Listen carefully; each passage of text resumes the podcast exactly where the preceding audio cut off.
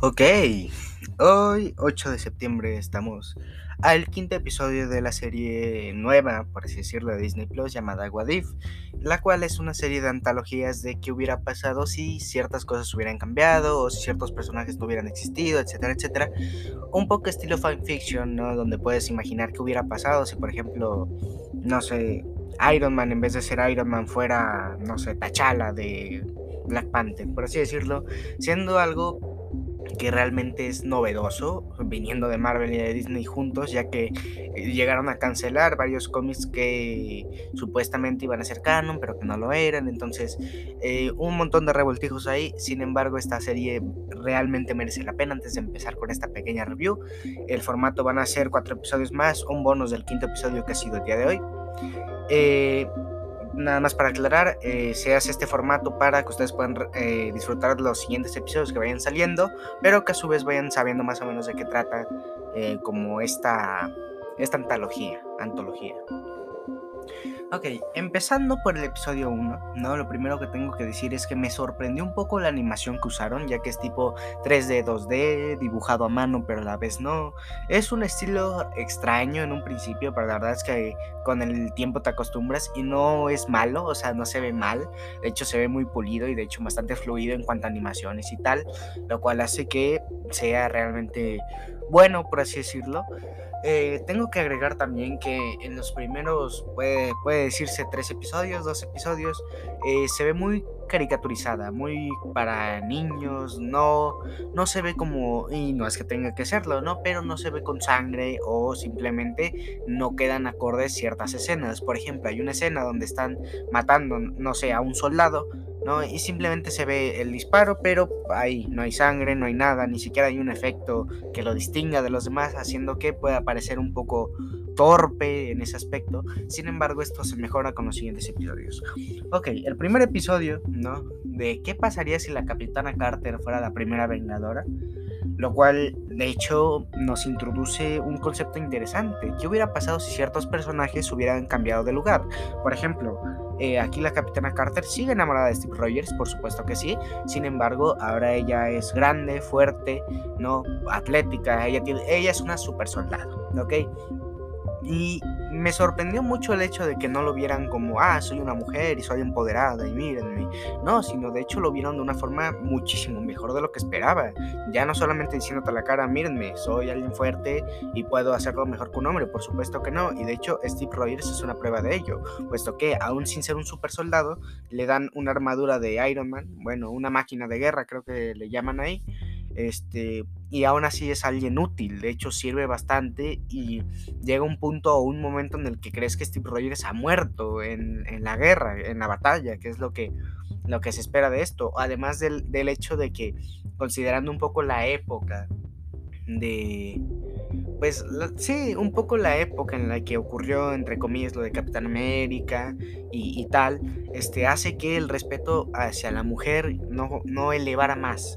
Y en cambio aquí están un poco intentando llevar eso a cabo, pero viendo desde la perspectiva de qué hubiera pasado si la Capitana Carter hubiera sido la super soldado. Y no es solo eso, sino también incluye conceptos bastante interesantes, como el hecho de que aún sin ser Steve Rogers un super, un super soldado, sigue siendo fiel a su patria, sigue intentando como ayudar, aunque fuera una ayuda muy mínima, o simplemente eh, intentar apoyar a, Carter sin tener que inmiscuirse demasiado en sus asuntos, lo cual es fabuloso.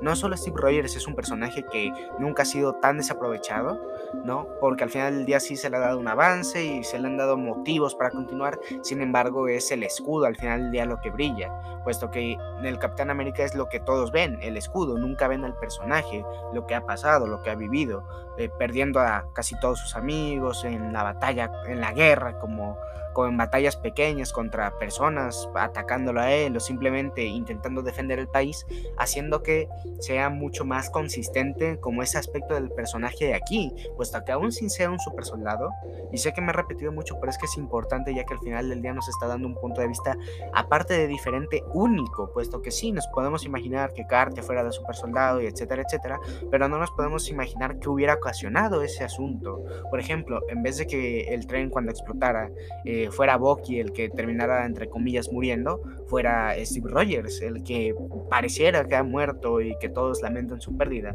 haciendo que cuando vayan a enfrentarse a Cráneo Rojo la batalla tenga más peso. Eh, esto le da como un, enfoque un poco diferente ¿no? al asunto, pero además de eso nos incluye a un nuevo personaje, el cual es el vigilante, creo que así lo, creo que así lo llaman en la serie, y esta persona es la que más o menos nos va narrando un poco las historias o nos va contando un poco el contexto de lo que llevan a estas.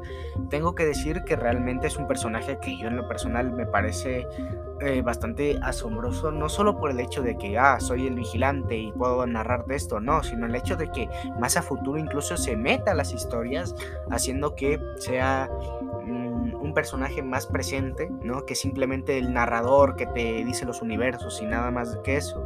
Es un personaje que tiene forma y voz, haciendo que sea incluso gratificante al inicio de cada episodio o al final escuchar su voz, porque sabemos que va a venir algo mejor o va a venir una catástrofe si es que eso ocurre, ¿no?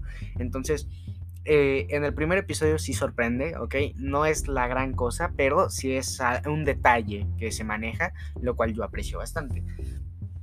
Pasando ahora al segundo episodio, ya llegamos a un límite un poco más alto, ¿no? Ya que realmente aquí es cuando eh, una cosa de otra no encaja tan del todo, pero estamos hablando de que son antologías, no tienen por qué tener correlación, y estamos hablando de que también son universos alternos, así que podemos decir que pueden meter cualquier cosa, incluso Star Wars en Marvel, y la cosa sería teóricamente la misma. Entonces, aquí lo entretenido es que, ¿qué hubiera pasado si T'Challa o Black Panther, como lo quieran ver, eh, se convirtiera en Star-Lord, que en vez de Peter Quill fuera eh, T'Challa, ¿no? El concepto puede parecer absurdo por un momento, no malo, sino absurdo, como ¿cómo va a ser si se supone que esto y esto otro de lore y que no sé qué? Pero cuando inicia el capítulo te explican lo suficiente, no te sobrecargan de información, sino te explican lo suficiente para que tú puedas ir más o menos armándote hasta que ya llegue el punto donde dices, ah, con razón. Y de hecho el inicio del episodio es hasta gracioso, porque es lo, que, lo mismo que pasó con Peter Quill, solo que aquí cambian un par de diálogos, un par de cosas y un par de interacciones que hacen que esto funcione demasiado bien. No es solo que el episodio no sea malo, que no lo es para nada, sino es como un poco la búsqueda de familia, que es un poco lo que se habla en Guardianes de la Galaxia, el hecho de estar con inadaptados, pero a su vez tú ser un, inadaptado, ¿no? Pero aún así poder encontrar un lugar en donde pertenezcas, una familia, ¿no? Un hogar, hace que, por ejemplo, el personaje de Star-Lord tenga peso, ¿no? No solamente el peso de, mírenme, soy un superhéroe y salvo la galaxia y soy mejor que los Avengers, sino un peso más de, mírenme, soy alguien que ha sufrido, alguien que ha tenido traumas y tristezas, pero que ha salido adelante. Sin embargo, tengo que decir que la historia a veces flaquea un poco. No mucho para que digas me pierdo, pero sí lo suficiente para que no veas como el potencial que puede tener. Me explico. En una parte sale Thanos, ¿no? Y lo dicen como que ya está reformado, que eh, llevó a cabo, bueno, que más bien nunca llevó a cabo su plan de intentar exterminar a la mitad del universo, que encontraron mejores formas de encontrar recursos y que no sé qué. Y esta parte, ¿no? pese a ser hasta eso graciosa o incluso entretenida, si no hace gracia en, eh, propiamente, es a veces un poco absurda, ya que llega un punto en el que estás viendo a Thanos, una persona que tardaron dos películas de dos horas más o menos en derrotar, y estás viendo cómo lo están masacrando sus propios eh, secuaces o execuaces sin poder alguno, literalmente simplemente lo están haciendo basura en el piso, golpeándolo, atacándolo, y él no se puede defender, y eso es lo que hace que ah, la interacción se pierda solo un poco.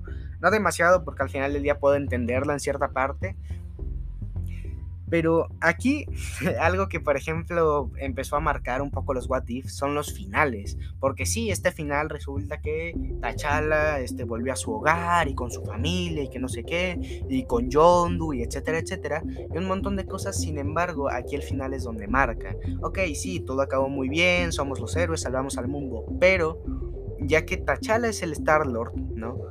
Peter Quill sigue siendo el que tiene el poder de ego, Para quien no lo sepa, Ego es un planeta que prácticamente devora todo a su paso para, eh, según sus palabras, reformarlo, por así decirlo. Y Peter Quill, o el Star-Lord original, eh, tiene como su mismo poder o su misma capacidad, haciendo que este, si ellos dos combinan sus poderes, puedan destruir, creo que, al universo entero, si no mal me equivoco.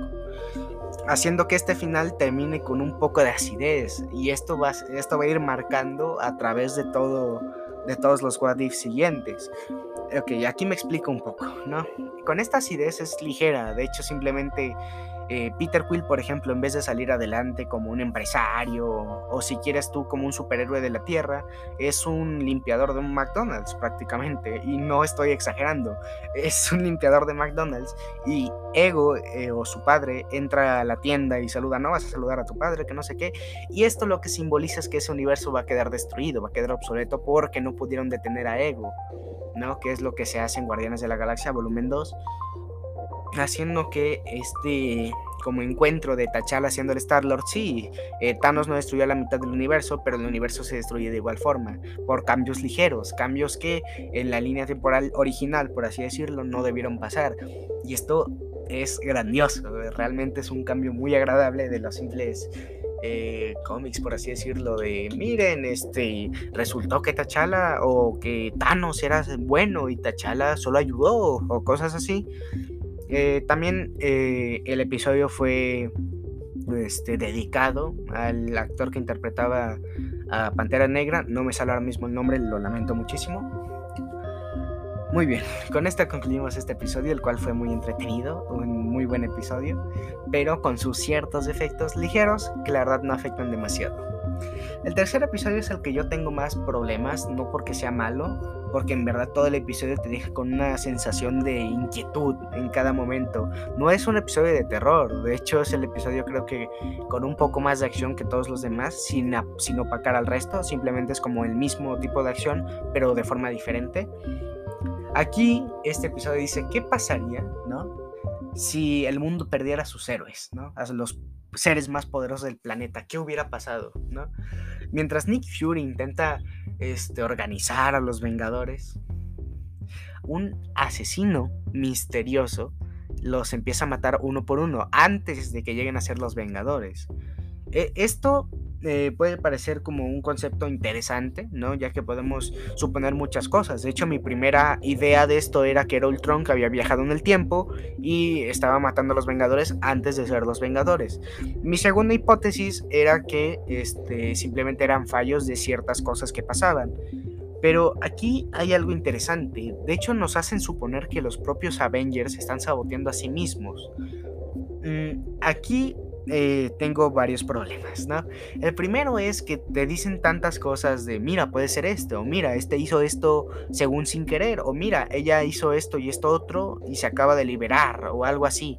Entonces te hacen suponer bastantes cosas para que al final sea muy decepcionante. Y no lo voy a spoilear, simplemente por el hecho de que lo dicen literalmente al final, pero no es la gran revelación, pero a su vez sí no sé cómo explicarlo, es un poco el hecho de, mira, yo era el malo porque tú hiciste tal y tal y tal, ¿no? Y entonces es como, eh, no me lo esperaba, sí, no me lo esperaba, pero tampoco era lo que esperaría, no sé si me explico.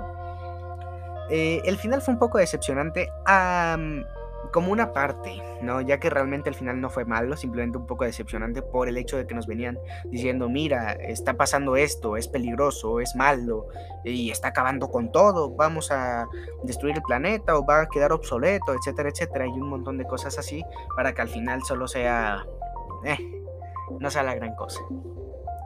Pasando al siguiente episodio, episodio número 4, de qué pasaría si Doctor Strange en vez de perder sus manos, perdiera su corazón.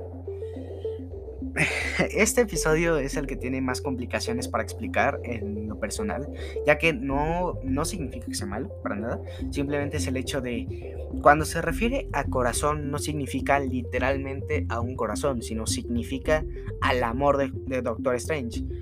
Eh, el Doctor Strange tiene como su amorío, ¿no? No sé si es doctora o enfermera, realmente no recuerdo muy bien.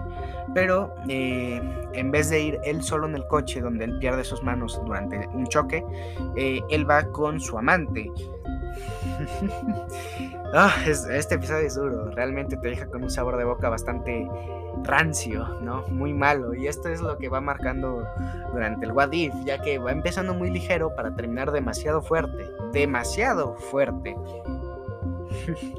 Es difícil explicarlo, pero en este choque termina muriendo la amante de Doctor Strange y termina pasando lo que se suponía que tenía que pasar, que Doctor Strange fuera este, a intentar investigar las artes místicas y terminara convirtiéndose en Doctor Strange, ¿no? Pero aquí hay como un problema, es que él no puede dejar ir el pasado. Entonces él usa el ojo de Agamotto o más fácil la gema del tiempo para viajar en el tiempo e intentar salvarla. El problema es que es un punto en el tiempo que no se puede mover. Ella siempre va a morir de una manera u otra, no importa cuánto lo intente. Y es entonces aquí cuando la cosa se divide y se vuelve turbia. Doctor Strange se divide a la mitad eh, por la Gran Guardiana, no recuerdo cómo se llamaba, pero eh, se termina dividiendo la mitad. Uno que dejó ir el pasado e intentó concentrarse en su futuro y uno que nunca pudo dejar ir el pasado. Eh, el que nunca pudo dejar ir el pasado termina buscando en artes oscuras, se podrían llamar, para intentar que, no, que no muera, intentar que, que simplemente ella pueda vivir, que no que no tenga consecuencias en ese estilo de que es un punto que no se puede mover. Pero aquí, más allá de, ah, este, voy a intentar viajar en el tiempo 8000 veces, es, voy a usar estas artes, estos trucos, voy a viajar a cierto punto del pasado y etcétera, etcétera, para intentar salvar a su amor. En cambio, el otro Doctor Strange logró dejar ir el pasado, pero además de eso, eh, cuando se entera de que su versión malvada está destruyendo literalmente ese universo, lo está consumiendo cada más, puesto que hay cosas que no se pueden mover, hay situaciones en las cuales no se deben intervenir. Y de hecho aquí es algo muy interesante porque el vigilante no recuerdo cómo le dije anteriormente, pero el vigilante, el que nos va narrando la historia, se mete en la historia. No como un, haz esto, haz esto otro, no. De hecho, nos está diciendo, este, podría decirle qué hacer, podría ayudarlo, pero aún si yo lo intentara, no me va a escuchar. ¿no? E, esa simple frase que sale en cierto momento del capítulo es la gloria de este episodio. Porque ya no es solo, sí, este, él dijo esa frase, sino el hecho de, de, que el Doctor Strange, malo por así decirlo, lo escuchó, volteó a ver, preguntó si había alguien. Y eso nos implica que no es simplemente un observador, este, no es un visitante que pueda mover todo y simplemente ahí se queda mirando, narrando y ya está, sino también existe, es parte de ese universo y de todos en general. Y un poco pasando como esta parte de impresión que me dejó a mí en lo personal, ¿no? Tengo que decir que realmente el episodio no solo brilla por eso, sino por el, la parte final. Y aquí la tengo que spoilear porque realmente es necesaria. Si no quieres escuchar, puedes saltarlo, no hay ningún problema. Ok. En esta parte final, Doctor Strange bueno y Doctor Strange malo, como podría ser su posición, se enfrentan. Sin embargo, uno esperaría que el Doctor Strange bueno ganara por el poder del amor o del razonamiento o ese tipo de cosas, pero no, realmente aquí pierde y pierde duro realmente. Termina como una, una batalla tan... ni siquiera sangrienta, es simplemente una batalla en la que él no pudo ganar en ningún momento porque el otro Doctor Strange era más poderoso, el malo era más poderoso. Y esto es algo que no se suele ver en Marvel, no solo porque sí hay poderosos, pero siempre encuentran una forma, sino aquí el villano es él mismo y para poder, por así decirlo, ganar, tiene que perder, por así decirlo. Porque cuando él pierde, es, es, duro, es duro, porque sí, la logra salvar, pero él es un monstruo, o al menos es así como se plantea en un momento. Él se ha convertido en una cosa abominable, no se controla, no controla su poder. Y entonces él intenta razonar. La otra, la, amante, está asustada. Y claro que va a estar asustada porque este momento no es simplemente hecho para decir, oh, mira, te logré salvar, ya ves cómo sí se pudo. No, estamos cayendo en la locura de Doctor Strange. En qué hubiera pasado si hubiera perdido su corazón. Y casi, casi es como un literalmente. Porque no, no lo vemos teniendo sentimientos cuando todo se acaba hasta que se acaba. Tanto así que incluso le pide ayuda al observador, al al vigilante. Le dice, tú, mm, tú hablaste conmigo, sentí tu presencia, por favor ayúdame. Y entonces hay un acercamiento de cámara del vigilante. Se acerca y dice, no, no puedo hacer nada por ti, ¿no?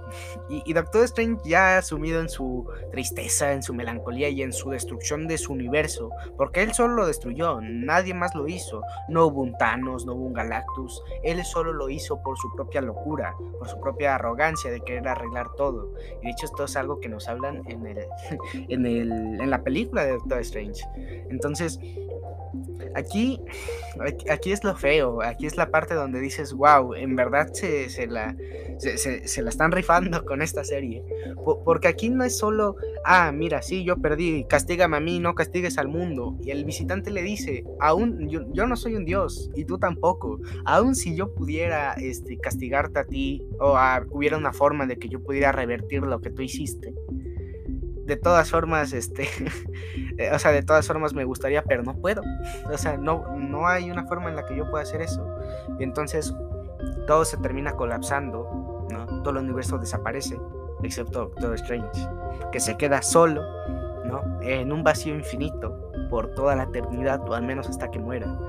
Y es un final amargo porque termina así, realmente termina así, abruptamente, con Doctor Strange pidiendo disculpas, diciendo lo siento y se aleja la cámara. Es duro, es realmente duro y no lo esperaba así. Yo esperaba algo más tranquilo, un final donde sí, lo voy a resolver. De hecho, nunca habré existido y ella será Doctor Strange o algo así. No sé, pero realmente el What If no lo veía como algo tan serio o algo como tan macabro, por así decirlo, porque realmente no fue bonito, fue muy turbio, muy, muy turbio y me dejó muy mal sabor de boca. Ahora, pasamos a mi episodio personal más esperado y para mí el, mejor de todo el Wadif. Y creo que va a haber segunda parte de este episodio aparte. No voy a hacer un podcast dedicado simplemente a este tema. Así que esta va a ser como la última parte. Este va a ser el bonus que voy a dar sobre este episodio, el cual es grandioso. ¿Qué hubiera pasado si hubiera zombies en Marvel? Este no es algo original, por así decirlo. De hecho, está muy basado en los cómics y por lo que me han contado, eh, es incluso algunas eh, escenas o partes son idénticas al cómic de Marvel Zombies. Entonces, ¿qué tiene de especial este episodio? ¿Qué hubiera pasado, no? Si hubiera zombies. Eh, puede ser un concepto muy sencillo, muy simple, pero realmente no lo es. Eh, podemos ver cómo el mundo cae en poco tiempo relativamente. Incluso es en, la misma llegada de Thanos, cuando todo se supone que se está preparando para la gran guerra. En esta llegada de Thanos, eh, Bruce Banner llega, ¿no? Y entonces al salir a la ciudad, para empezar, todo se ve desolado. No, no hay nadie alrededor. Y después de eso podemos encontrar a los lacayos de Thanos, que uno dirá, bueno, serán zombies. No, o sea, eran los lacayos de Thanos completamente cuerdos, por así decirlo.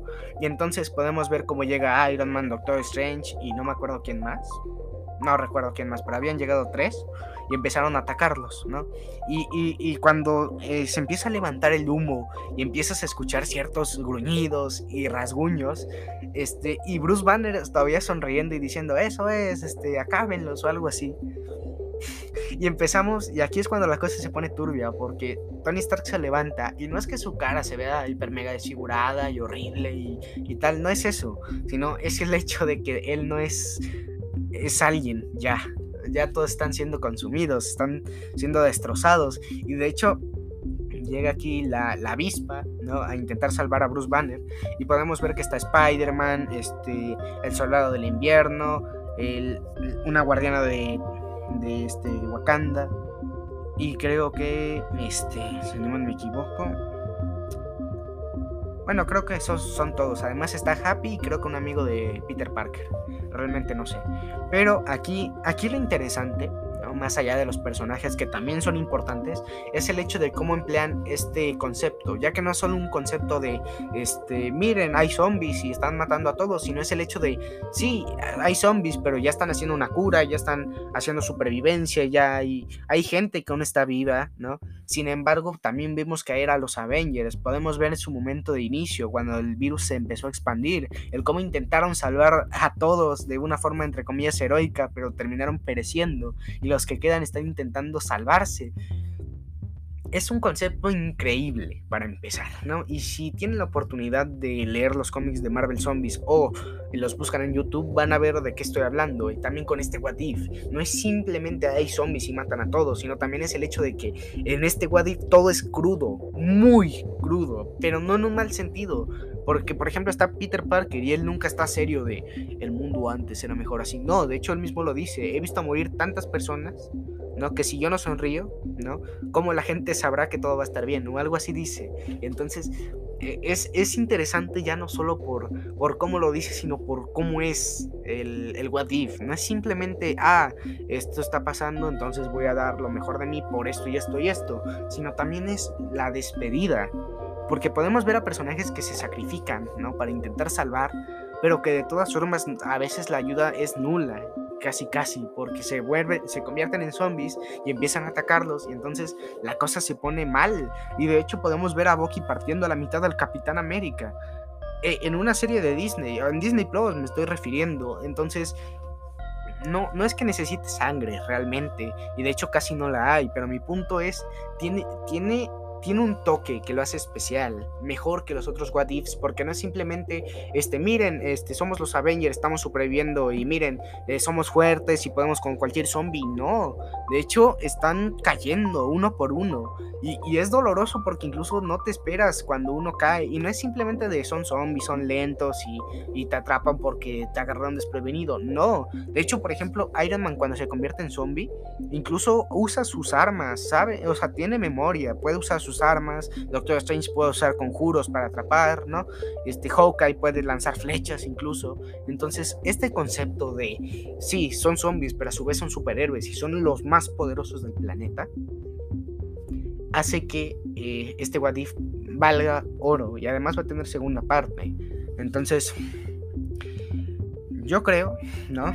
que en lo personal, que What If, esta serie de Disney Plus y de Marvel, es, la, es de las mejores series que ha tenido originales. Porque, a ver, sí, podemos decir Loki, WandaVision, El Mandaloriano, pero esta serie brilla por su originalidad, porque no es simplemente estamos viendo a un superhéroe o un villano redimirse o yéndose a la locura, sino podemos ver varios de esos. Este, locura, sangre, destrucción, incluso amistad, familia, y todo eso se resume simplemente en un par de capítulos. What If es una serie recomendable para todos. Realmente es una serie que merece la pena por lo que es. Una gran serie, ¿no? Hecha por buenos escritores realmente. Y también teniendo varias referencias que son agradables, muy agradables a la vista. Tanto referencias como, no sé, mira el traje de, de Carter, que es en realidad la bandera de Inglaterra, ¿no? En vez de Steve Rogers, que era la de América. ¿No? Ese tipo de detalles a detalles como cuando encuentran a T'Challa o Black Panther herido, es, es casi la misma escena que el cómic. Entonces, eh, aquí es cuando en verdad brilla el What If, cuando no es solamente un fanfiction de cualquiera que pueda ser en internet, sino también es una carta de amor, por así decirlo, no muy grande, pero lo suficientemente pequeña para verla, no sé si me explico. Esto ha sido mi review de What If. Eh, esto ha sido todo por mi parte. Yo me despido. Adiós.